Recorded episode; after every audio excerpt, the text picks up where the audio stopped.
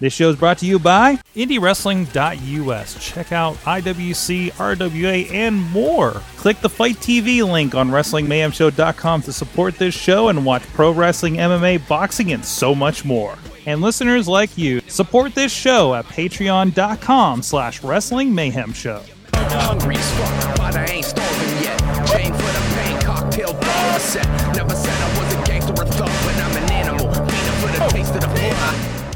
Hey guys, it's the Indy Mayhem Show. I'm Mike Sorg at Sorgatron on the Twitters here in the Mayhem Studio in Pittsburgh, PA, for an indie wrestling chat. As we do on this show, we talk about people, we talk with and to people and about people all around the indie wrestling world.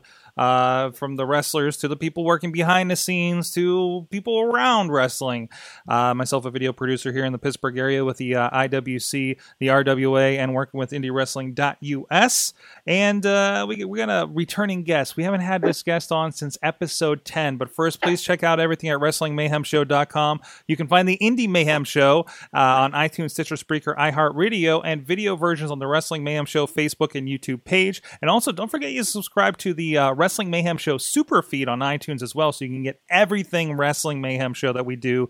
And we do about, uh, let's see, last count, four or five, at least six episodes a week of uh, various shows, uh, various versions of wrestling shows we're doing here on the network. And of course, all the rest of the things over at sorgatronmedia.com. If you have anybody you think we should be chatting with on the show, uh, any questions for any guests that we've announced in the future, please uh, drop us a line at goodtimes at wrestlingmayhemshow.com or the hotline at 412 206 WMS0. And of course, keep an eye on that Facebook Live because we tend to pop up here and there, especially if we get a last minute guest um, we'll, we'll we'll throw it up there and see who might pop in, just like uh, Brandon and Donald are uh, this evening on uh, the uh, Facebook Live. So, like I said, it, it's been it's been like three years since we've had this guest on. He was uh, an up and comer, as I apparently described him on episode 10's uh, show notes. Scotty Santiago joins us once again on the Indy Mayhem Show. How you doing, man?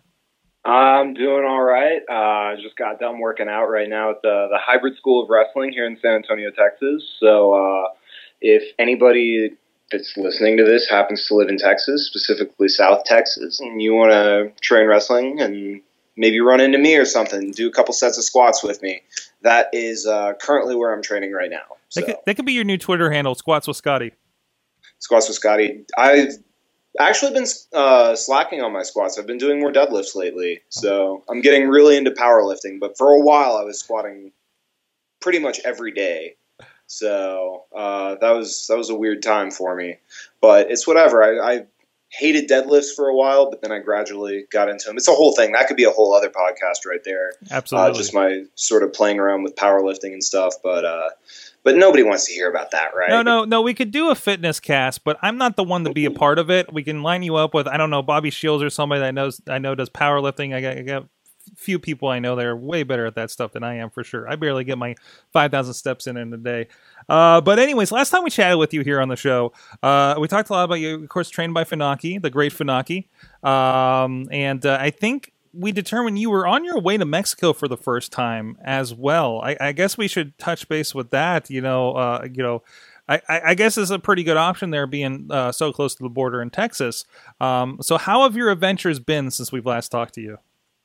Oh man, well, I guess I could start off with that one going into Mexico. Like, uh, so the person that set it up for me was Lowrider, who I'm sure you mm-hmm. probably know of from IWC. Yep. Uh, good friend of mine, piece of shit, but uh, can I can I say I can say no, it's been absolutely. a while absolutely, show. especially when talking about Lowrider. Yeah, well, I mean, I love him. He's my brother, but um, the story, the plot thickens here in a little bit with him. Uh, but it comes back around, and it's a whole thing. You'll laugh, you'll cry, uh, but basically, um, and you'll feel really weird at points in it too. But for the most part, it's a it's a good story. So, uh, anyways, uh, Lowrider was the one who originally set up for me to first start going out to Mexico, and it was uh, this small border town. Uh, it's called uh, Matamoros. It's right on the other side of Brownsville. So, um, you know, he was uh, set that up for me, and he was just like, "Oh yeah, you know, like come do this." It was supposed to be me, him, and Sammy Guevara. Uh, but Sammy canceled the night before we were supposed to go down there because he had been in a match with Masada, and Masada had apparently like laid in on him a little bit. So he was just like, dude, I just don't want to go to Mexico right now. And it was like, uh, okay. So it was me, Lowrider, and I don't remember who we wound up getting to fill in the third slot there, but we found somebody. And then uh, you taking a selfie while I'm trying to tell you this story? No, sir? I'm Instagramming, letting people know we're on here. Don't worry about it. Oh, okay, okay. I'm sorry. I'm just so confused with technology. But anyways, we went down there, and you know, the first show that I went down there was like pretty big success for me. Anyways, I mean, not like successful, like huge amounts of money or whatever. But I went down there and came back alive, so I consider that a success, uh, especially at the time. And so, you know, because everybody was like, "Oh, you're going to a border town in Mexico, like that's a death wish. You're, you know, you're going to die or you're going to get kidnapped or whatever." But Matamoros is like one of the more safer places, especially now. Apparently, it's like gotten way safer. But like Reynosa, which I've also been to, is a little bit more dangerous. They call it War City uh, for good reason. Um, it's uh, and it's like an hour away. Uh, and then further, the further west you go along the border, the more more uh, more spicy it gets. So, um, you know, I haven't really made my way quite out to Nuevo Laredo or any of those places. Juarez, I'm not going there unless you're paying me in like at least quadruple digit payday. So, uh, and guaranteeing my safe return. That's always important. But, anyways, I'm getting off topic. So, But, but generally, you know, other than the immediate kind of, uh, I guess, I guess, physical harm threats. Uh, but you know, wh- how how how was it to to work in front of you know a, a Mexican crowd like that versus you know what you see in Texas? Mm, well, I mean, like, actually, you'll see similar crowds in Texas. They'll Just you'll only see them at lucha shows, you know. So, um, and I love being in front of lucha crowds. I love wrestling in front of lucha crowds because they're just so like. I don't know. They get really into it, you know, and it's you know American crowds. People see people, you know, uh, you know, cheering for whoever, and they'll be like, "Oh, you know, why are you cheering for this person or whatever?" Mexico, you can just cheer for whoever you want. So, I mean, it's sort of it's sort of freeing in that sense, but uh, it's just interesting. It's a whole different uh, take on a lot of different things. So, the first time I go down there was the first time I'd ever wrestled a two out of three falls match because it was the main event. It was like a six man tag, and you know, usually with lucha shows, the you know, if it is a six man tag in the main event, it's always going to go two out of three falls. Even if it's not the main event, it's probably going to go two out of three falls. And I'd never done a two out of three falls match before, so it was like kind of a shock to the system because it was like I think we won the first fall, and I was like, yeah. And nobody told me that it was two out of three falls, so uh, they were like, no, we got to win at least one other time, and I was like, oh. So, um, so yeah, that happened. But I mean, other than that, like. Uh, you know, it was good enough to where the promoter wanted to bring me back or whatever. So I went back the second time with Lowrider and this guy. He's based out of Corpus Christi. His name's Poppy C. Good, good buddy of mine, Poppy C. And uh, we went down there. It was me, him, Poppy C, and the Necro Butcher was already down there. This was when Necro was still wrestling, and I think that was the first time I met him actually and uh, it was such a weird. That one was a weird experience. So we get there, and I'm pretty sure Poppy is okay with me telling this story. But um, so we go down there, and uh, so it was going to be basically. Originally, I was thinking, okay, it's just going to be another two out of three falls match uh, with you know six man tag, whatever. And I wound up being in a two out of three falls match, but it was with like two random people that were local to there, and then Lowrider and Poppy C were in like some weird handicap tag match against Necro Butcher and some lucha guy. And so, you know, I'm going and doing my thing. And the main event was, of this show was going to be some of the midget wrestlers from AAA. I, I don't know if midget's the proper term or whatever, but whatever, whatever the proper nomenclature is. And um, so, you know, they're there. And, you know, AAA guys in particular, uh, they're kind of notorious for partying and stuff like that. And it was so funny because the promoter was like, he came up to us uh, before and he was like, all right, I don't want any drinking in this locker room. I don't want any smoking in this locker room. I don't want basically like no nonsense in this locker room. And um, so we were like, okay, no problem. And these midget lucha guys were drinking, I don't know what it was. It was like some kind of like the way they described it to me was it was like some kind of wine or something, and um, so they're drinking, they're drinking, and apparently we were all like had a couple beers or something before the show even started. So it was like that rule flew right out the window before it even started. Like pretty much as soon as it left his lips, it was like, uh huh, okay, and then he left, and then Necro Butcher, you know, pulls out a case of beer or something. So, um, so we start drinking, and I have you know one or two beers or something because it's still the afternoon. Show doesn't start until seven or eight or whatever. So I'm like, ah, whatever, no big deal. But Poppy C starts drinking, and then he keeps drinking, and then he keeps drinking, and then the case runs out, and then he starts drinking with these Mexican midgets. And meanwhile, you know, I'm getting ready for my match and doing my thing, and you know, um, trying to talk to the guys that are on my team and whatever, and find some common ground and stuff like that. And he's just still drinking, and I'm not noticing any of this at all. And so I go out, I do my match, and then come back, and then they were going to be next. So Lowrider and Poppy C goes out, and I didn't notice anything out of the ordinary. And probably like seven minutes go by, and this was supposed to be a two out of three falls match. Seven minutes go by, and you know I'm getting out of my gear and stuff like that. And Poppy C comes back, and he looks he looked like he had gotten concussed, you know. So I was like, Poppy, are you okay? You know, like I thought he had gotten his bell rung or something like that and he's just like, I don't know what happened out there, and you know, I don't know, like I don't, I don't remember. And so he was really freaking me out because I was just like, oh my god, like he got spiked on his head or something. The ring in that uh, town in Matamoros was like the worst ring that I've ever been in. It's like sixty something years old. They leave it outdoors. Uh, the padding is carpet.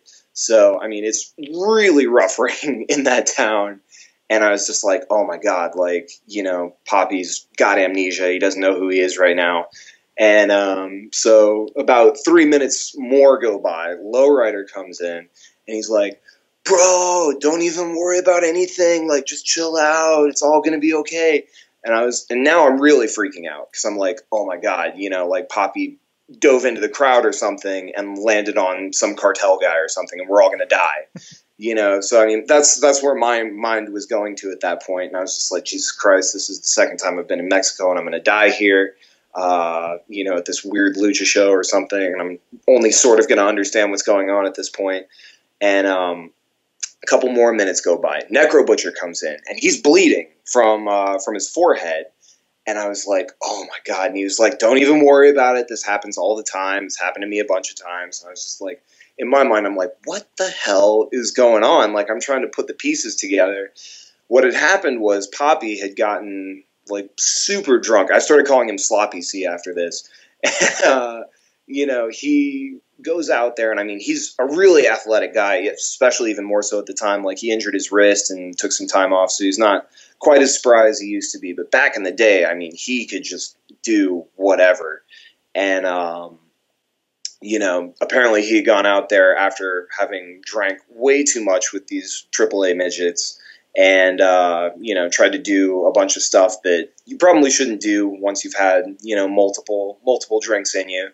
So, um, and then apparently just, you know, like tried to put Necro Butcher into a chokehold or something. So he had to fight out of it and stuff like that. And it, I, I didn't see it. I wish I had. I wish I had that on video so I could have seen what actually happened. But, uh, in particular, the one thing that I know happened is Poppy C. His big thing that he likes to do is a springboard leg drop, which I don't know why you would ever do in that ring because, like I say, it's basically like concrete. But uh, he tried to get up on springboard once, didn't happen. Tried to do it twice, didn't happen. Uh, finally, the third time he like somehow did it and hit the worst leg drop ever. But uh, so that was the second time that I went to Matamoros. The third time I was supposed to go with Lowrider, and he canceled on me because it was. Uh, I think it was uh, the same trip. Matter of fact, that he was talking to the promoter, and the promoter was like, "All right, I want it to be." You and Scotty versus like the top two guys there, and it's going to be you and Scotty's hair versus this guy's mask and his brother's hair. And this guy's mask was like, you know, his dad was a luchador, and you know, it was the same thing passed down. So it was going to be like a really big honor. So you you had like a hair versus mask match, like your third time in Mexico.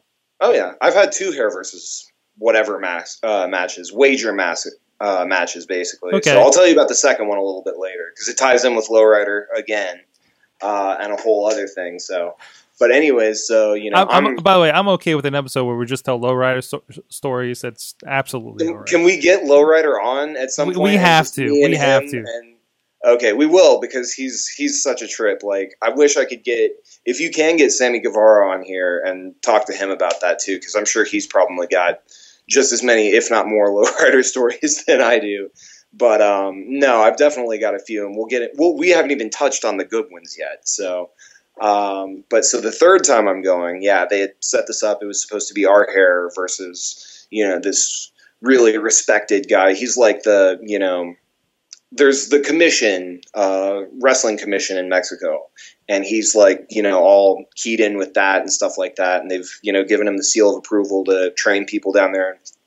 Pretty big honor. He's like the maestro of like the town or whatever. So or one of them, uh, which is a pretty big deal in lucha. And so it was supposed to. That was how it was supposed to go down. Probably like a week or two before we were supposed to go down. And this is why I say Lowrider's my brother, but he's also a piece of shit. He was just like, "Oh, bro," like he calls me up, "Oh, bro, uh, I don't want to go and lose my hair." And I was like, "What are you talking about, dude? We already agreed to this. Like in Mexico, they take that really serious. Like you have to actually sign a contract saying like." Yes, I'm coming to like wrestle this match. So, I mean, it was more or less legit, you know. Which, I mean, obviously, which I don't know if, if if a lot of people realize there's very few times a contract in indie wrestling.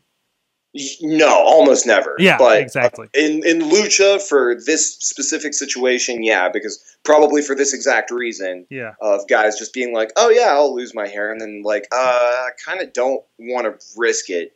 So, um, so Lowrider just bailed out on me probably like a week or two before we were supposed to go down there. So, you know, I'm, you know, trying to find anybody that's willing to go down there and that's willing to put their hair on the line. Um, I wound up getting my buddy Dylan Dunbar, who um, you know I trained with at Funaki's school. Uh, really good guy, and uh, wound up somehow convincing him to go down there. And then we also went down there with Ruben Steele, which also weirdly enough ties in with the picture that you originally uh, put up on there of us in the Border Patrol shirts with uh, Super Mario, which ties in again. See, this is why I wanted to do sort of like Tarantino art house with how I'm telling this story because this this was three years ago, but it wound up coming back into play a couple like a month ago. So, but we'll we'll work our way there eventually. So, uh, you see, you have to watch the whole podcast to to see what I'm talking about because that's going to come up later. But um, so we go and we wrestle, and it was probably for me that was maybe like my 20th or 30th match and Dylan had just injured his shoulder I think like a couple days beforehand. Like I think he pulled it out of socket or something like that. And I was really nervous. I was like are you sure you can do this? And he was like yeah he had never been to Mexico. He'd only had maybe like I think he had had maybe like five matches at that point. Um, but we went down there and we had probably still to this day I haven't seen a crowd that was that like just you know passionate about a match and stuff like that because you know it's a whole different situation when a crowd knows like okay either this guy's going to lose his mask and his brother's going to lose his hair or these two guys are going to lose their hair. So i mean they're just i don't know the energy is just different than anything i've ever felt in a wrestling match. And And- for a long time that was probably like the best match i had ever been in And, and then in my opinion a little bit of background for those that maybe don't follow Lucha or watch Lucha Underground, where they explain this thing a lot. Like like like losing the mask is is a pretty significant thing. Like it's a career changing thing. So even Mhm. if there was only one person in there with a mask on the line, that that that was a lot of weight to that match. Well, also losing your hair too. I mean, me personally, I don't look very good bald. So, right, I mean, right, right. It's it's pretty disrespectful to like just shave a guy's head. So Yeah, but it, it, and it's significant, but still, like losing a mask and and having Oh, your yeah. face revealed is a game. Like your hair grows back. You know, even Yeah. you, you got long Oh, yeah. locks, your hair will grow back eventually, right? You can't rehide your face, uh, Oh, apparently, unless you're Rey Mysterio. Yeah, I don't I don't know how that worked out. But Yeah. anyways, uh, this guy in particular, the one that I had this match with, um, his name is Kalma Jr. He wrestled in AAA back in the '90s, Hmm. and uh, he recently lost his ma- mask to uh, this other guy, Pantera Blanca Jr. And uh, but I mean, it was like a huge thing. Like I saw that they were putting doing mask versus mask, and I was like, man, there's no way he's going to lose that mask because it was his dad's mask. Like it's been passed down through his family. He's already given it to his nephews. You know, like uh, he's got two nephews, and they're Calmita, Calmita one and Calmita two. So, um, you know, I was like, there's there's no way. Like that's it's him. You know, um, but he wound up losing his mask, and it was like a huge shock for me later. So obviously, he didn't lose the mask to me, and I lost my hair. So spoiler alert. But um, yeah, so I mean, it was a great match, like I say, and you know, like I've kicking myself. Like I have so many matches like that that are so good that just are lost to time because nobody filmed them or anything like that. But um, that one in particular, I mean, it, just for sentimental reasons, just because it was so like.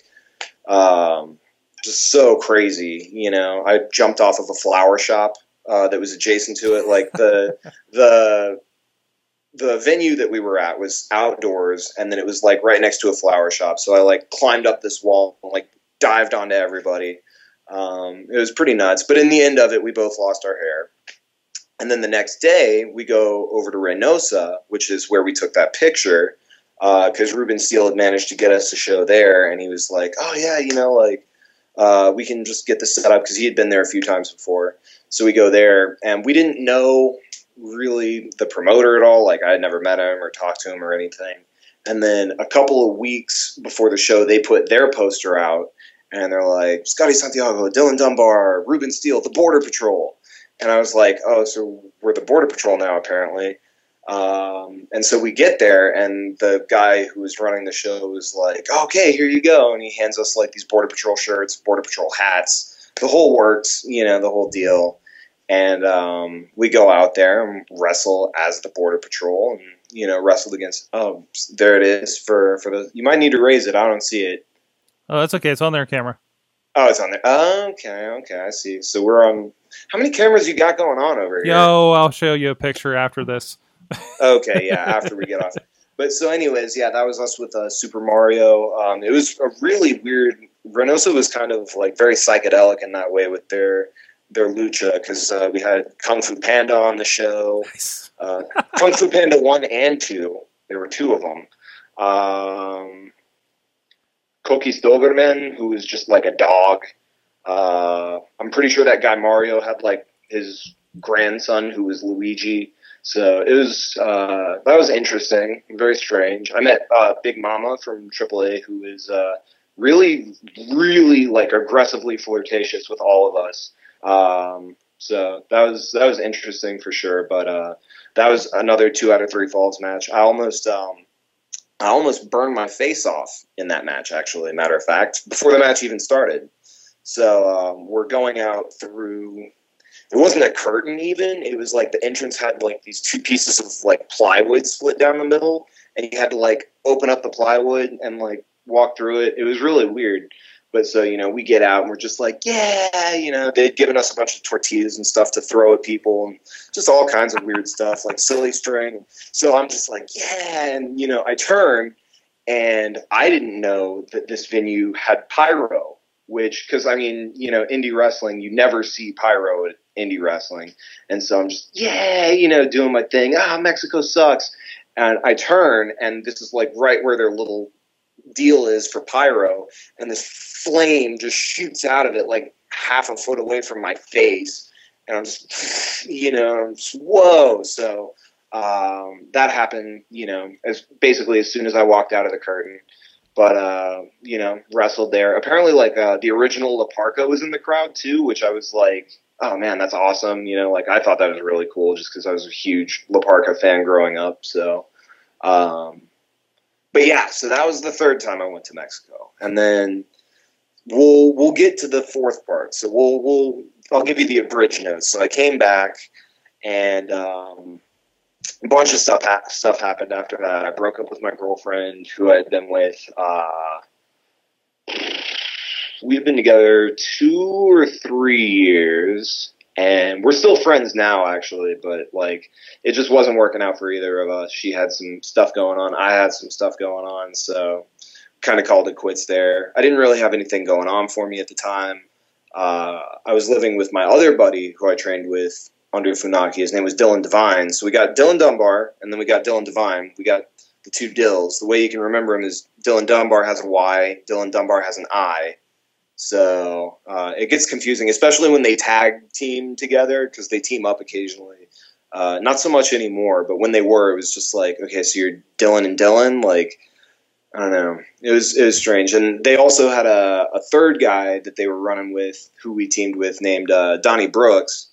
And there was this one show in particular where they were uh, introducing themselves to, uh, I think, uh, the guy who was running the show, and we had brought in this other guy, Donnie Davis, who's a referee from Austin, because they needed a referee, and so they introduced themselves, and they're like uh, they each introduce themselves, and the guy running things is like, "So you're Dylan, Dylan, Donnie, and Donnie, right?" And they were all like, "Yeah." And he was like, "You're all a bunch of idiots." But uh, anyways, so I had been living with Dylan Devine, and his lease ran out. He moved. He eventually moved in with the woman that he would later marry, and uh, so I didn't really have anything going for me.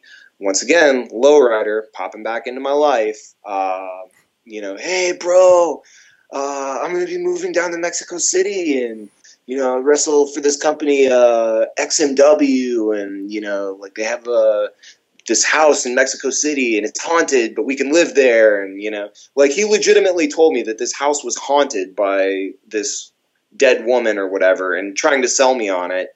And I was just like, well, that's not a good selling point, but I'll still go there and do it. So, um, wound up doing that. I filled up, uh, or I finished off uh, the bookings that I had here. I was wrestling for a couple local promotions at the time, ACW, Inspire, a couple other ones, and um, you know, wrapped all that up and was just like, all right, you know, let's do this. I'm going to Mexico. Because I mean, flights from San Antonio to Mexico City are super cheap, so I basically like sold whatever stuff I had off, and was that was the idea. Was I was just going to go down there and have a go at it and get down to Mexico City, and shit immediately starts fucking up, like from the get go. So I lost my wallet in the Houston airport, which I didn't realize until after I got to Mexico City. Because, um, you know, Lowrider gets there and he's like, Bro, do you have like $2 that I can borrow? And I was like, Do they accept American currency here? And he's like, Bro, I just need like $2. And so I go to reach for my wallet and I'm like, oh shit, my wallet's not here. And this is like day one in Mexico. It had fallen out of my jacket that I had because it was, I went down there in November of 2014 and it was like pretty cold in San Antonio where I'm from. And so I flew down to Mexico City and it's just like sweltering and I had this huge jacket on. So I take the jacket off, and then um, later we went like an hour away, and it was freezing again because it was like up in the mountains. But anyways, um, so yeah, I get there, I realize I don't have my wallet, and so I'm talking to him, and I'm like, "Well, all right, bro, like, let's go to the house, you know, like let's let's do this, uh, this house that this company has for us." And he's like, "Oh, bro, we can't go there right now, but we're gonna go stay with my aunt." And I was like. I was like, oh, okay, so so what part of Mexico City does your aunt live in? And he was like, oh, bro, my aunt doesn't live in Mexico City. And I was like, well, where does your aunt live?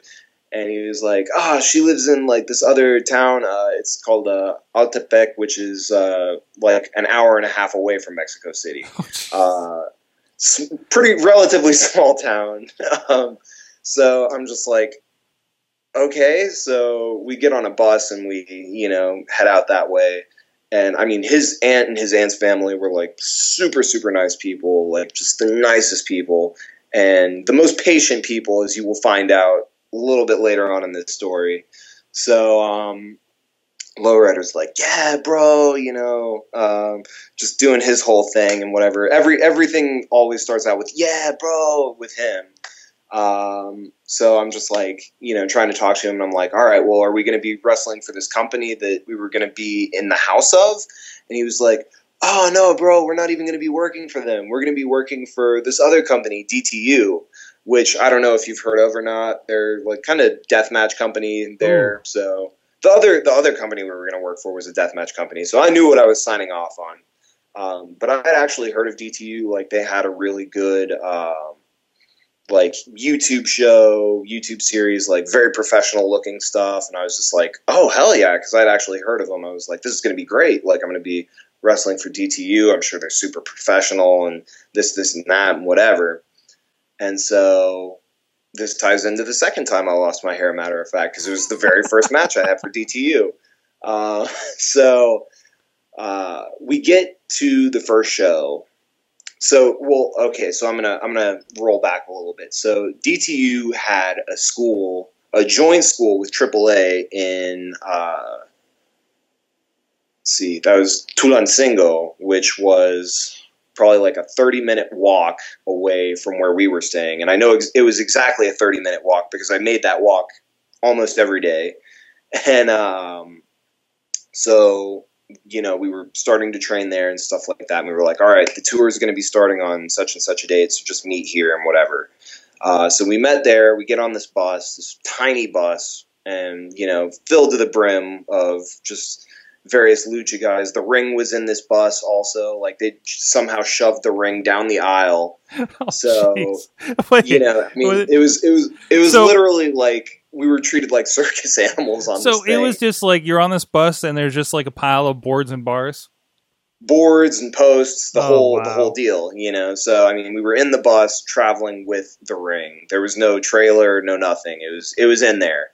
So you know, we get into this bus and we go to our first show, which was in Pachuca. So I'm gonna I'm gonna do an aside really quick before I keep going. So my phone at the time, I have every date, I have every show, I have every match, I have every opponent written down in the notes section of my other phone. But this was slightly before cloud computing, so it's still in there, but the phone is broken. So uh, off topic, but if anybody watching this knows how to revive a SIM card, or well, it wouldn't even be a SIM card, would it? Because it was an iPhone. I don't know how that works, but if somebody can figure out how to resurrect that, all the information's on there. So I'm more or less going off of memory right now, uh, and my memory's not so good these days, but I'll, I'll try my best. So, so we go to Pachuca, which was I think like 45 minutes, an hour away, something like that and we're wrestling and oh man once again coming into you know empty promises and wrestling and stuff like that i've had so many of these especially on this particular trip or whatever. So we run in we run into these people who were from uh, this channel called uh, gala television which is like runs in a lot of south american countries and stuff like that spanish speaking countries I think Gala is the one that came here to Pittsburgh. My friend my friend works with the Scarehouse Haunted House and they came and did a feature with them. I, I want to say it was gala but That it might have been sounds right. it might have been something else completely i don't know Yeah. again, like I say, my memory, I get kicked in the head a lot of times. So Yeah, you know, yep, some of a little hazard. fuzzy. Yep. Yeah, a little bit. So, um, so they were filming a documentary, and they were like, "Oh, you know, whatever." And like they wound up starting to like interview me and stuff like that, and I was like, "Oh, this is going really well." So. Yeah, I mean, like my first, this was still like my first week or two there, and I was like, oh, this is great. Oh, man, I just realized I, I skipped ahead a little bit. This was like my second or third week there, because my first week there I wrestled at a wedding. So remind me about that. I'm going to finish this story. I'm to I'm to finish this story, but I want to talk about that wedding because that was a fun story. Um, so so we go to this city, uh, Pachuca, and we set up the ring or whatever. And Lowrider comes up to me and he's like, "Hey, bro!" Once again, always, "Hey, bro." So I just talked to the promoter, and he made a match that the loser loses either their mask or their hair. And I was like, okay, why are you telling me this? And he was like, because he, he wants you to be in it. And I was like, okay. And of course, I wind up losing my hair at the end of it. And so the really messed up thing, again, it was a tag team thing with like multiple tag teams. Lowrider was my tag team partner but somehow he was able to talk to the promoter to be like, well, it should only be whoever gets pinned loses their hair loses their mask and not their teammate. So I wind up taking the pin. Lowrider winds up sneaking out of the ring, a piece of shit. Lowrider, my brother. I love him. Lowrider is so worried about his hair. He well, he has really nice hair. Yeah. Not eh, not so much anymore, but at the time he had like kind of a like mohawk or something going on. It actually looks really cool. But um, yeah. Either way, you know, and I, I should say I don't know if he went and talked to the promoter about that, but it was explained to me after that the reason why he didn't lose his hair was because it was the only the person that got pinned was the one that lost their hair. So I lo- I lose my hair again. I wound up getting a badass mohawk out of it though, so it wound up working out. But um, right off the bat, stuff started getting messed up. So it was supposed to that weekend. It was supposed to be we wrestled there. We get back on the bus. We go three or four hours south to whatever other town we were going to, and um, I was going to wrestle again. So you know, the show's over, whatever. I go getting ready to get paid and you know stuff like that. And because I was going to be in a wager match like that, where you know your hair's on the line, they were going to pay a little bit extra. So you know, I go up to the promoter and you know, getting ready for my payday, which is you know pretty pretty substantial. And he was just like, "Oh, okay, you know, like uh, we're running a little low on cash tonight, but you know." We got this other show tomorrow, so we'll get you tomorrow. And me, of course, fresh faced young guy in wrestling, not knowing any better, not just being putting my foot down, demanding my money. I'm like, oh, no problem. You know, we're gonna be on this tour together, so I'm sure I'm sure you're good for it. Next night comes, and you know, I'm my let's see, it would have been it would have been 300 pesos that he was supposed to pay me, which is the equivalent. It was then it was the equivalent of probably like you know 25 30 bucks something like somewhere in that neighborhood.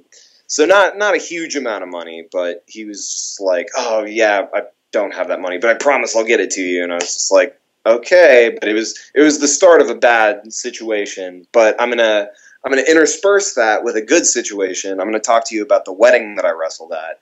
So again lowrider hey bro uh, there's this guy, his name's Commander, and he's a wrestler, and he's getting married, and they're having a wrestling show slash wedding, you know, at uh, this town, Tulancingo, the one that I was telling you that we walked to.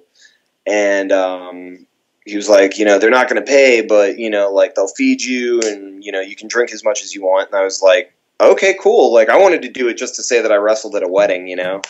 Uh, So, you know, it was a six man tag, two out of three falls. Uh, but what had happened was this was my introduction in Mexico to pulque, which is this drink that they brew that I'm pretty sure they made it from like aloe plants or something. But so they have what they did was they had like these giant, like the water cooler jugs, you know, and they would fill it with this pulque and then they just pour it out, you know, backstage in the locker room and be like, "Here it is," you know. So handed me a cup, I start drinking. Hand me another cup, I start drinking. Um, I had gotten probably like four or five drinks in me, and I'm not really a huge drinker, anyways. So this was my this was my poppy C moment a little bit. Um, I was nowhere near as sloppy though, so I just want people to know the match was still pretty good. Um, but yeah, like I wrestled at this guy's wedding. But the problem was I didn't stop drinking after I finished wrestling, uh, which I'll get to here in a second. So, uh, but it was just really strange. Like before the show, before the match we were in even started, um, they brought in like the bride and the bridesmaid, and um, we did like a little lap dance for him and stuff like that. Me and one of the other guys on the other team, and then the other guy you know, just blindsides me and smacks me in the back of the head as I'm giving this woman a lap dance. And so I just fall on top of her and thought I killed her. I was like, "Oh my god, are you okay?" And she was like, "Oh yeah, I'm fine." And I was like, "Okay, cool." And um, you know, that was the start of the match basically. So um, yeah, so we wrestle, and then I'm drinking throughout the night, drinking more, drinking more. The mistake, the big mistake I made that you should never ever do is you should never mix your liquors. Uh, I had no idea that people in Mexico were such big fans of whiskey um, and vodka and a bunch of other clear liquors that I wasn't expecting. I was just thinking like tequila central, but it was like no, they're very very diverse there when when it comes to their drinking. So I mean, they were handing me bottles of Jack and you know Patron and just everything under the sun and you know I'm on top of the world because I'm eating all this food and drinking a bunch, and there's a bunch of beautiful women there too. So I mean that was always fun. Um, and eventually I got to the the point of no return where I was just like, I'm pretty sure I'm going to be sick right now. So, you know, I stumble my way into the the bathroom of the training center because it was the show wound up happening at the place that we trained at, and uh, so I stumble my way in there and you know start throwing up in the toilet. The groom comes and uh, he's just like, "Hey man, are you okay?" And I was like, "Yeah, I just drank too much." And he was like, "You want to have some cocaine?" And I was like, "No, like no, no, no." Uh, that was the first of many times I was offered cocaine in Mexico. Or well, it wasn't even the first, no, because like when I was in the north of Mexico, they offered it to me. But I'm not a not a cocaine guy. I don't I don't get down like that. So uh, but it was just funny that you know he offered it to me, and DJ Z was uh, down there too, and I told him that story, and he just laughed at it. He was just like, "Oh yeah, man, they offer people cocaine all the time." So, um, as you do, as you do. Well, I mean, when in Mexico, do as the Mexicans do. But uh, on that on that particular instance, I was I was okay on that. So because I was kind of I was in my own hell at that point of just being going from like the highest of highs of like, hey, I just had a cool match at a wedding to oh, now I'm just vomiting in this bathroom right now. So, uh, which is like like a, a, pretty good metaphor for indie wrestling in general, isn't it?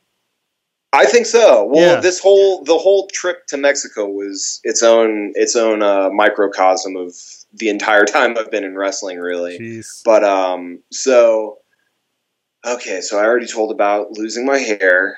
Twice. So they're filming this documentary, and um, you know they see me the next day. It was really interesting. We wound up staying at. Oh my god! Okay, I just re- realized that this happened on the same trip. So lose my hair, and we're going to this other venue, or we're going to stay at this person's house, and I didn't know who this person was.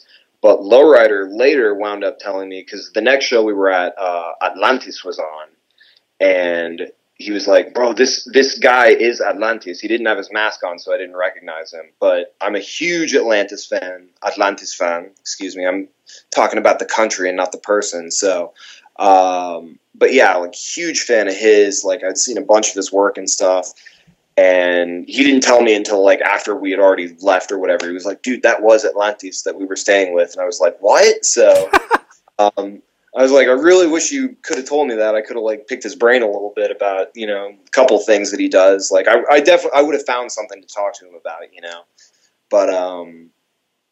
Yeah, like the whole locker room stayed there. I mean, he was a super cool guy. But basically, so me and Lowrider, we're hanging out. Uh, I think we were talking about like what we were doing the next day or something, and we were like on his balcony because he had like this weird balcony that was next to his bathroom. And uh, so we're hanging out and we're looking up, and I see this light in the sky, and I'm looking at it, and I'm just like, you know, that's interesting. Because it wasn't a star, and I was I kind of just like looked at it, and it was kind of like moving up, and then moving down and then moving to the side and then moving to the other side. But it was staying in like relatively the same part of the sky and it was like flashing different colors. It wasn't making any noise. It was probably like maybe a half a mile to a mile away from us. It wasn't a huge you know beam of light or whatever but it was you know it was a thing. I don't i don't know what it was. Uh, and then it just kind of like you know it stayed there for about 10 minutes while we're having this conversation. And um, yeah, and then it just took off. And so I don't know what it was because we were in the middle of nowhere too. It wasn't an airplane, it wasn't a helicopter because it didn't make any noise. The only thing that I could think conventionally that it could be would have been like a drone, but why would it be flashing multicolored lights in the middle of the night? Uh, so I'm pretty sure I saw a UFO in Mexico with Lowrider. Um, and that was probably that was that was the pinnacle of that trip was um, was having potentially an alien encounter there. Um, so that was really weird. But um, so the next day we wake up and like these documentary people are interviewing me, and this was like the end of their documentary or whatever. It was just sort of like the day after. I hadn't showered in three days. I was still wearing the same clothes when they met me when I was like training at the DTU Academy. Um, and I was like super gross. My hair was all messed up. And um, they were I was talking to the guy uh, his name was Santiago that was his first name so I was like oh cool you know like we have a connection here. And he was like, yeah, man, I'm trying to make this documentary and this, this, and that. And, you know, we'll stay in touch and I'll let you know what happens. Never heard back from him. So, um, somewhere on somebody's camera, there's a bunch of tape floating around of that particular part, not the UFO part, but everything else. And, um, yeah, but who knows? I hit him up because uh, I found him on Instagram like way after the fact, and I was like, "Hey, man, what's up? Like, where's that footage?" And he just never got back to me. So, what are you gonna do, right? But anyhow, so that whole tour, that tour lasted from the last weekend of December, or no, the last weekend of November to like Christmas weekend, and we went like all over Mexico. So we went to Guadalajara, we went to Veracruz, we went to um, a bunch of other places. Again, like I say, I was on my old phone, so it was like a bunch of big cities, but also a bunch of like small towns and stuff. Uh, I mean, we were in a parade in this uh, town called Rio Blanco, which is in Veracruz, uh, which was like really strange. It was the first parade I think I've ever been in as a wrestler. Um, just a bunch of other weird stuff. Uh, I'm trying to think, but so a recurring theme throughout this entire tour was I was just super sick the entire time, like nausea, diarrhea, vomiting, the whole as bad as you think it could be. It was that bad. Um, because you know when I first started going down there, people were like, "Oh, you're going to Mexico? Don't drink the water." You know, you always hear that. Um, but the thing that I never realized because I was like, oh well, I guess like people that live in Mexico are just their body gets used to it or whatever, and they'll just be able to drink water out of the tap, you know. But it doesn't work that way because their water isn't treated like it is in America, so you can't just you know turn a spigot. And maybe the worst you have to worry about is a little bit of lead, unless you're in like Flint, Michigan, or something like that. And it's a little bit worse, but um, you know, here where I live, you can just turn a tap and drink water and not have to worry about dying immediately. Um, but yeah, down in Mexico, they don't even mess around like that. They always get bottled water in like the big water jugs, like I say. Um, you can just go to the store and give them, you know, 25 pesos, which is like a little less than $2, and they'll fill the whole thing up.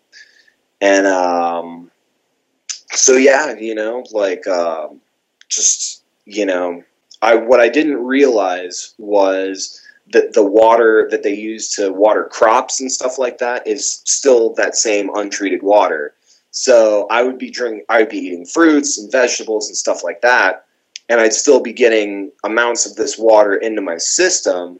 Oh. And so I ah. think that was why I was sick all the time. But anyways, like it was just so bad. I mean, just like I say, everything you could think of, and then wrestling on top of it. Um, and so again, recurring theme going back to this whole tour. Um, not getting paid that was a that was a big thing. So uh, there was uh, there was only one instance where we didn't get paid anything, and I think that same night the promoter was like, you know, so the whole the whole thing. Uh, the guy who ran the place, uh, his name was Crazy Boy and he he was wrestling for AAA for a while, but I think he fucked them over. So what I never realized was like I didn't realize going into it that this guy was like a huge scammer, basically. But I mean, he's an amazing scammer. I mean, my hats off to him. Uh, you know, because of how brainwashed he had, you know, some of these people, and so you know, we told uh, we ran into a mutual friend of ours, me and Lowrider. We ran into our friend. Uh, his name's Eric Ortiz, and he wrestles up in the north of Mexico in Monterrey area. Um, and he was like, "Oh, you're wrestling for Crazy Boy? Just be careful, you know, because he's, you know, he fucks a lot of guys over on money." And I was like, "What? Crazy Boy? No, no way!" You know, I didn't, I hadn't even met him at that point when I ran into Eric, I think. Uh, and he was like, "Well, he fucked me out of money." So I was just like, "Oh, well, surely that won't happen to me," you know. And so, um, you know, yeah, there was only the one instance where we didn't get paid, but his whole thing was he would do these really long, like hour long speeches after a show and just like, you guys all did great. You did amazing. You did amazing. Like, this was great. This is what we're going to do tomorrow. Oh, by the way, there's no money. I'm going to go to my hotel now. You can all sleep in the venue, basically. So, um, there was there was only one instance of that where we actually like, or where he pissed off, and then everybody else was just sleeping in the venue. But thankfully, uh, Lowrider knew somebody in that town who uh, it was actually uh, Chica Tormenta who I don't know if you know of or not. Chica Tormenta. She was in um, recently. She got a look at the performance center. So, Okay. anyways, she's really, really, oh, really. I- was she announced perhaps for the new women's tournament? I, I you're asking the wrong guy. Sounds I'm not familiar. 100 Might be. But anyways, But yeah, I wouldn't be surprised if she was either. She's really just phenomenal, amazing, amazing wrestler. Um, you know, if anybody's watching this, pause it really quick, pull up some YouTube or something, look her up. Uh, but anyways, yeah, we wound up staying with her. But interesting side note, two interesting side notes, because this was uh, actually that was kind of a turning point for this whole uh, tour that we were on. So lowrider comes up to me and he talks to me. He's like, "Bro, I'm in love with this girl. Not Chica Tormenta, but her roommate. Uh, Chica is like a sister to lowrider. So I mean, and, and and not by the way, I just looked it up real quick. Not her unless she's going under a different name. wait, what? She's not. That's not her in the tournament unless she's going by a different name. I didn't see her on the list. So, She could very well be. I don't know, but yeah, but doesn't mean she's not going to be, but not yet. Mm. But um, so Lowrider comes up to me. He's like, "I love this girl, Chica's roommate," and so I'm like, "You love this girl? Okay, cool. Congratulations, man. Like that's awesome." You know. so he was like, "No, bro, you don't understand. Like I love this girl, and I'm gonna be staying with her in Guadalajara." And I was like, well, "Okay, so what's gonna happen to me?" And he was just like, uh, "I don't know. Like I'll talk to her and see if you can stay here."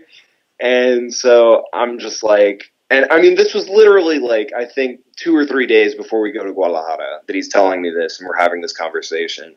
And so I'm just like, well, what's going to happen to me? And he's like, oh, well, let me talk to him and I'm pretty sure I can get you, you know, to stay in Guadalajara with us.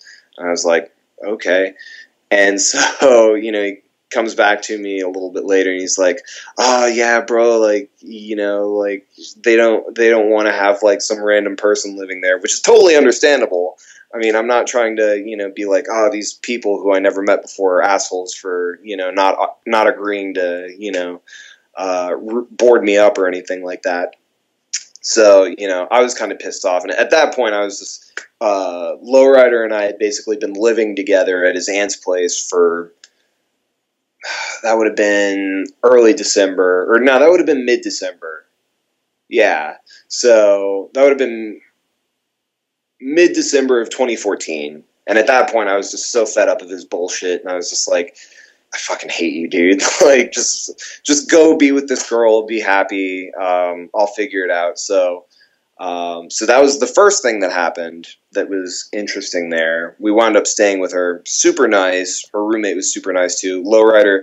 So, okay, so this wasn't even what I was going to say. This was a third thing that I just remembered. But so, uh, We still have to, by the way, wait, wait, I wanted just to just to keep you guys hanging on here. We still have to get back to the border patrol stuff that came around recently. Oh man, that's going to be such a such a juicy payoff for the people that actually stayed through this entire podcast. This is one of the longer ones, and we had J Rock last week. How long have we? How long have we been going? My phone's on. I got like, about fifty-two minutes. Jesus Christ. Okay, well then I'll try and I'll try and wrap up at least like this portion. We Okay. maybe have to do a part two or something. Um, oh man, that's not a lot of time. Let's try and figure out how we're going to do this. So, uh, Lowrider goes to stay with this girl, and I continue on. Uh, go. I wind up staying with his aunt for like another two weeks. Uh, before I wind up getting a bus ticket up to Matamoros, and I stay up there for another week, and then I came back to the states. Uh, long story short, that's the abridged version. We'll maybe get back to that here in a second if we can. But I, um, I, I feel like I feel like that's something we can hold on to for the inevitable you and R- Lowrider Mexican stories. Thing. Yeah, Which, went- which makes me want to. I want to. I want to get DJ Z on here again to just talk Mexico too, and just like have you guys go at some Mexican stories or something. So Apparently, DJ Z and Lowrider hate each other. Oh, now, so, okay, not like, the they were- same- they were- not the same episode, but uh, well, I don't, I don't know. Maybe it's changed. Like people, th- that's the interesting thing about Lowrider is like it ebbs and flows with him. So it's just like you know, it's like I say, he's a piece of shit, but ultimately he's my brother, and just you know, you can't choose family, you know. Nope. So, nope. but um, so this girl who he wound up basically ditching me for in Guadalajara, they were together for a couple months, and then he pissed off back to Houston because he got tired of her shit or something, or she got tired of his shit. I don't know what exactly happened, and so um, yeah, so that relationship didn't even work out. So basically, kind of just fucked me over for nothing. Uh, so it, it would have been a whole other thing if you would have like eventually married this girl, and then I could have been like, oh well, you know, at least it wound up being something good. But it was like, ah, no, it was just a fling. So, um, so I wound up staying with his aunt for another two weeks. But anyways, so interesting third story related to this trip. So this was in Guadalajara, the city of Guadalajara. Um, and so again, I have no money. I'm starving, um, literally starving to death. So when I went down there, I weighed 195 pounds. When I came back, I was about 173. So Jeez. lost lost a pretty substantial amount of weight over the course of about three months, and um, so literally starving to not uh, I wouldn't say to death, but pretty close. Um, and so I'm just wandering around this square in this city that we were wrestling in, and I see an orange tree, and a light just goes off in my head because I'm just like, yes, you know, like or a citrus tree. I don't know if it was necessarily an orange or anything, but so my whole thing was while I'm down there, I have no food, so like if I saw a cactus that had some cactus apples, I would cut off a cactus apple and like eat it really quick, you know, like it was literally like foraging hunter gatherer style at points on this trip. Um, it, hey, it took take me back to my roots, you know. Of, Wow. You know, ancient. This was this was real paleo. People talk about the paleo diet. I was living it. Uh, so I see this orange, and I, you know, I'm just like, oh my god, this is like such a godsend right here. Like, yes, I got this orange. You know, I'm fucked up. My body's fucked up. I'm sick all the time. You know, I have no food. I have no money. But at least I have this one orange, and I eat this orange. And it was a pretty gross orange because I mean, it was growing in a square in Guadalajara. You know, and interesting side note on that, uh, the same square was having um, a ska reggae music festival, which was a strange thing to run into. Guadalajara is actually like a super like metropolitan, beautiful city, amazing like uh, subway system there too. Had Wi-Fi on their subways. I was like, this is incredible. Why do we not have this anywhere in Texas? But it's just in Guadalajara. Like that's so stupid. But um, not stupid. I mean, Mexico in general is awesome. But you know, anyways. So um, I eat this orange and go and wrestle. Go back to Chica Tormenta's place and start feeling a little bit sick, a little bit nauseous. Nothing new to me on this trip. I knew what was happening at this point, and so I run into the bathroom really fast and start throwing up. And out comes, well, first a dead beetle comes out, Oh, and then a live beetle comes out after it. So there was a beetle that was still alive in me the entire time I was wrestling. Oh, and speaking of which, the same night I broke this pinky finger. So this pinky finger got broken in the match that night. So that was a really interesting night. And then I wound up breaking this pinky finger later in Houston. So I've got sort of the matching pair right here at this point. So um, yeah, that was a really that was an interesting night. And at that point, I was just like, all right, I'm done with DTU. I'm done with this tour. Um, I wound up just staying at Lowrider's aunt's place for that next week, and we were supposed to have like the culmination of the tour in Mexico City. And I was like, I just I'm not gonna go. You know, I don't want to. You know, because yeah. uh, at that point it was just like, man, fuck this. Like, fuck DTU, fuck Mexico, fuck Lowrider, fuck all this shit. I'm out of here, you know. So, but I went up back up to Matamoros where I stayed uh, with the promoter of the original places that I started wrestling in Mexico, and stayed with them for like two weeks or so. You know, trained with them and did some stuff. That was the one silver lining of that entire trip was I learned a bunch of like just crazy lucha shit. So Um, so that was cool, but I mean, all the other stuff it was not cool. But on the whole, I don't regret going down there. So it wound up being cool, but um, man, there's so much other shit that I want to like discuss that happened after that when I came back to America because it was actually like really crazy. Like for a while, I was like just mentally and physically and just emotionally fucked up after that because it was just like, man, I had gone down there and I I didn't have any intention of coming back to America. I was like, okay, I'm going down to Mexico. I'm going to do this. This is just going to be my life now. I'm going to live in Mexico. And um, wound up not working out. And I mean, obviously, like I said, I lost a ton of weight. So my body was fucked up, really fucked up. And that was probably like the closest I've come to like wanting to quit wrestling at that point, too. So I don't know. It was really, really very uh, dark time for me, honestly, Wow. for period of a couple months. But well, you were giving me you were giving me a little thing. I, I, I think I think that's a unfortunately I, I think that's a good place to cap this episode for you okay. because I, I like I said there's a lot more to discuss with you and I think I, I Mm-hmm. you know just the Mexican story alone holy crap uh and, and and and, and I, I think there's a lot we could talk about about what that does to your career afterwards and of course how Mm. the border patrol picture comes back around Oh, that's that's going to be the hook for the next. There you the go. So we let's cap it there. Um, uh, just very briefly, I, I, you know, I, we would like to do kind of closing questions. I'm not going to give you the typical ones. Um, I don't know if we even did them when you're on last, uh, and I'm sure they'd be very different. But but I'm going to take a, a partial question from another show that we do. Uh, Okay. ke- just just to close this up, tell me um, what what one major thing did you learn from your time in Mexico? Mm. Um, just the art of lucha libre, like it's its a whole own thing, you know, and like the, you know, the mentality of it. I mean, everybody says everybody in America is like, oh, lucha, it's so different, and it's so like weird and stuff like that. And I mean, it is different. It's different in a lot of ways, but I mean, it's different, but it's the same in a lot of ways. Also, you just have to like understand what's going on. So it's just it's a different context, but it's a whole it's the same thing, just from a different perspective, I guess. So, I mean, if there's anything that I could say I learned there, it was that, and just you know the culture of Mexico, which is so different. It's such a beautiful country, but it's also just like such a sad country too, because I mean of all the violence and you know stuff like that. And I mean, it's just so strange because it's just it's um, there's a lot of wealth there, but there's also like extreme, extreme poverty. Um, and you know, same thing with the architecture, like just the most beautiful architecture, you know, beautiful cathedrals and stuff like that. And then, you know, you go a couple blocks over and there's shanty towns. And then you go a couple of blocks over and there's like the biggest outdoor market you've ever seen.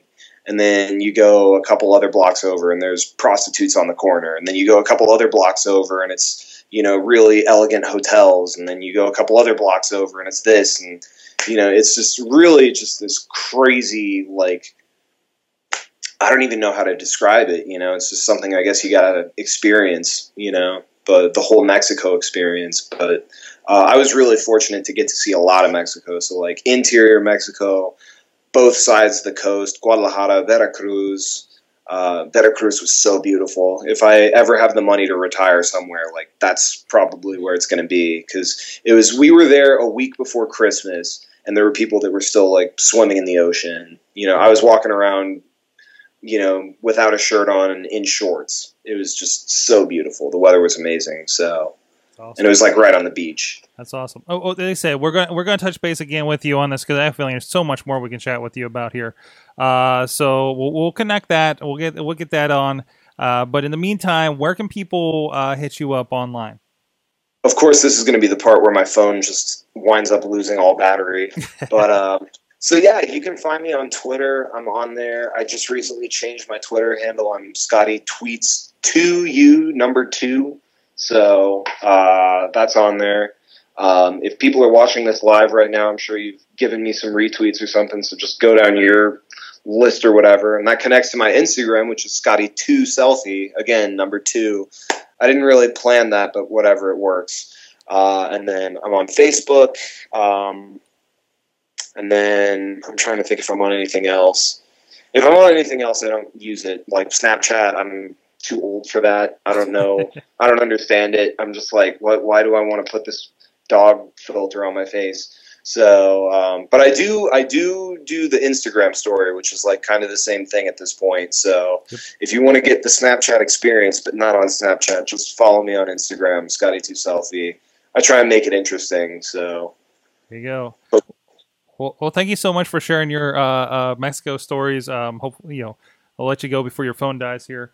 Uh, but uh, but but man, that, it's it's really interesting to see like that tour. I, I know I know it's hell for you, but it's uh, It, uh, it was hell at the time. Yeah, Um, yeah. Well, maybe if we do touch base, we'll talk about it a little bit more. But honestly, it was being let down that much and being like that broken down, I guess, wound up causing me to realize like a lot of things about myself and what I wanted out of wrestling and how I was going about getting it to where was able to start approaching it from a different way to where now I feel like I'm starting. Mm, I'm not quite where I want to be, but I'm like much closer now than where I was. If that makes Absolutely. sense. And that's what I want to touch on here in the future. Thank you so much, Scotty Santiago, for joining us. Check him out, and everybody else out there, please subscribe to this. So many other conversations. Uh, of course, we're touching base with a lot of people that we had on early in the show, and, and kind of kind of check, checking in with them uh, here in recent episodes. Uh, you know, J Rock uh, a couple weeks ago, and uh, some other great ones in the in the past few months. All those episodes over there on the uh, feed for Indy Mayhem Show, and all the shows over at WrestlingMayhemShow.com. Until next time, support indie wrestling. A a.